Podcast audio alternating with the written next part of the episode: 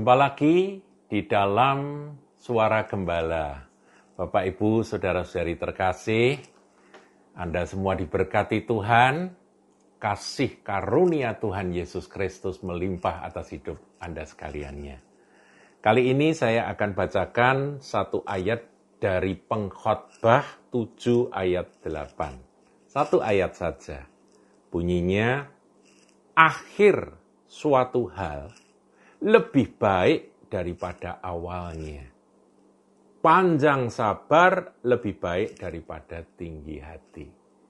Nah, saya ingin menggarisbawahi akan kalimat yang pertama, yang bagian A. Akhir itu lebih baik, lebih penting daripada awal. Tentunya sebuah awal yang baik itu eh, tidak keliru, saudara. Dan itu juga menarik ya kalau awal yang baik. Misalnya dalam sebuah pertandingan ya, badminton lah katakan, si A lawan si B. Wah, si B ini mainnya di awal itu hebat sekali. Dia loncat-loncat, smash, dan dia mengumpulkan angka cepat sekali. Tapi begitu menjelang menjelang pertengahan permainan, dia mulai loyo, dia mulai lelah, dan lawannya makin lama makin kuat. Dan akhirnya dari angka yang tadinya unggul, akhirnya dikejar. Dan akhirnya malah dia diungguli, dikalahkan. Karena dia kelelahan. Itu saudara ya. Nah ini sebuah contoh. Demikian pertandingan tinju gitu ya. Oh, awalnya itu musuhnya keteter, dipukuli terus ya, keteter begitu. Tapi dia akhirnya kehabisan stamina. Sampai musuhnya bangkit, dan lawannya bangkit dan dia akhirnya dikalahkan. Nah, saudara, di sinilah pentingnya kita ini mengerti bahwa kita ini butuh perseverance atau ketekunan. Ya, kalau kita lihat dalam Ibrani 10 ayat 36 dikatakan sebab kamu memerlukan ketekunan. Ketekunan itu artinya kita harus stable, stabil ya dari awal awalnya mau bagus, mau biasa-biasa, nggak apa-apa. Ada juga slow starter kayak awalnya itu kelihatannya lambat, tapi makin lama makin kuat, makin lama makin cepat. Itu lebih baik daripada awalnya hut, hebat, me, apa, meledak di awal, tapi kemudian meredup di pertengahan dan di akhir.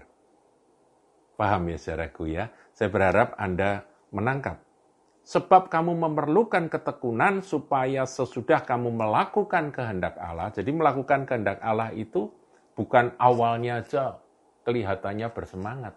Tapi kita harus terus bertekun. Bertekun sampai ke akhir. Nanti kalau kamu melakukan kehendak Allah, kamu memperoleh apa yang dijanjikan. Ya, jadi komplitnya berbunyi sebab kamu memerlukan ketekunan supaya sesudah kamu melakukan kehendak Allah, kamu memperoleh apa yang dijanjikan. Jadi untuk memperoleh apa yang dijanjikan butuh ketekunan dalam melakukan kehendak Allah. Pernah ada sindiran yang katakan jangan punya semangat limun. Kayak limun itu saudara apa? Soda. Kalau Coca-Cola itu saudara kocok, kemudian saudara buka langsung jos begitu ya tapi setelah itu, ya selesai.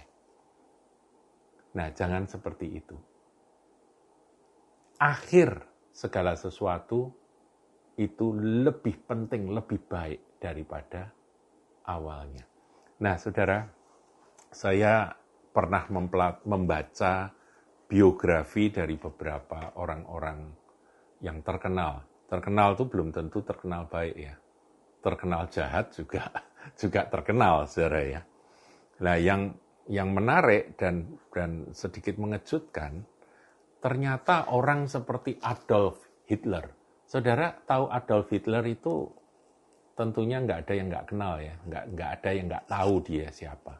Ini seorang yang sangat sadis, sangat kejam.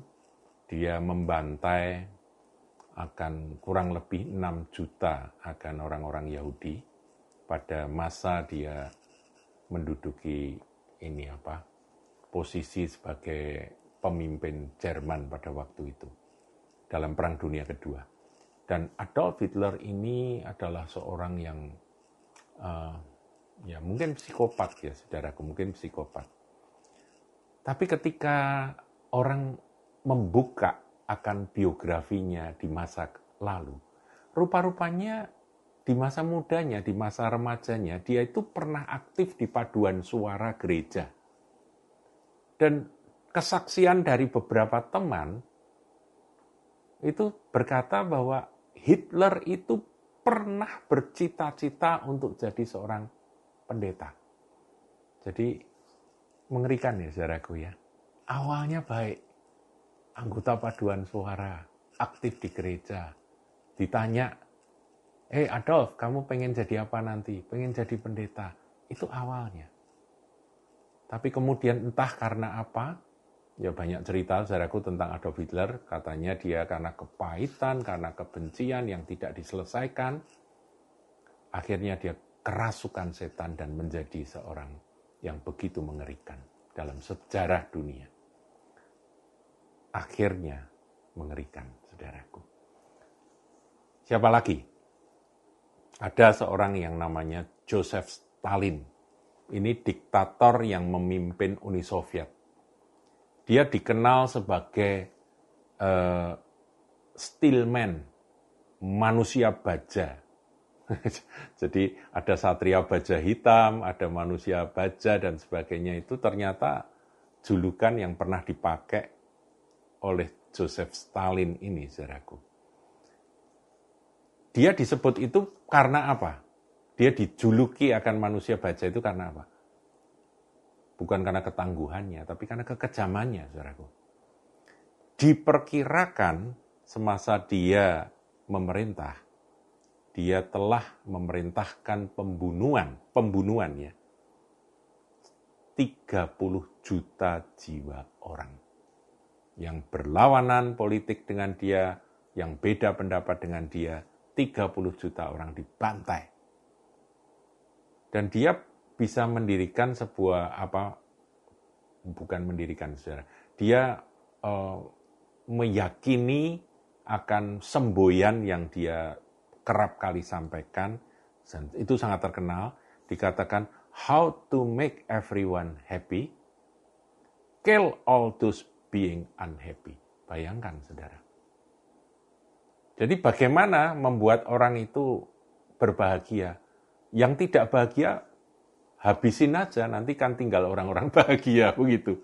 Ini kan crazy, saudara. Tapi itulah uh, Joseph Stalin. Makanya bagi dia membunuh 30 juta orang itu ya biasa saja. Itu adalah orang yang menurut saya dirasuk setan. Tapi kalau orang menelusur akan riwayat hidup dari Joseph Stalin, saudara, ternyata dia ini pernah masuk sekolah teologi ya. Jadi Anda yang pernah masuk sekolah teologi harus waspada, saudara. Dia pernah masuk seminari di Tbilisi, Tbilisi, ya namanya Tbilisi. Dia pernah belajar di sana. Berarti kan dia sebetulnya punya cita-cita untuk jadi orang baik, saudara. Untuk jadi orang yang memberitakan kebenaran. Tapi itulah jadinya Joseph Stalin. Saudara, uh, tentunya murid Tuhan Yesus yang bernama Yudas Iskariot, saudara sudah tidak perlu saya ceritakan, saudara sudah ngerti sendiri siapa dia. Dia salah satu dari 12 murid.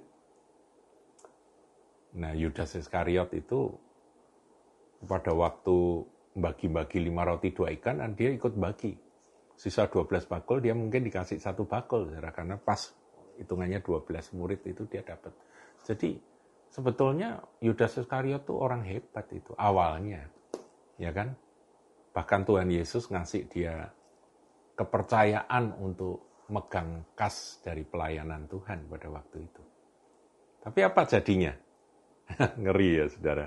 Mencuri. Ya itu gara-gara dia mulai mencuri, mencuri cinta akan uang. Akhirnya dia nggak cinta Tuhan dan akhirnya dia menjadi pengkhianat dan dia binasa. Saudaraku, eh, awal yang baik itu tidak salah. Tapi lanjutkan dengan ketekunan, melakukan kehendak Allah sampai kita memperoleh akan apa yang dijanjikan di akhir. Akhir itu lebih penting. Sebab itu pesan firman Tuhan kali ini, suara gembala, Anda yang dikasihinya, bertahanlah apa pun juga. Entah badai, entah cobaan, godaan menerpa saudara. Bertahanlah. Karena apa? Karena kita sedang menuju ke akhir. Aku tidak akan uh, apa mengingat-ingat awal. Awal boleh, tetapi aku akan terus bergerak maju sampai ke akhir. Tuhan Yesus memberkati.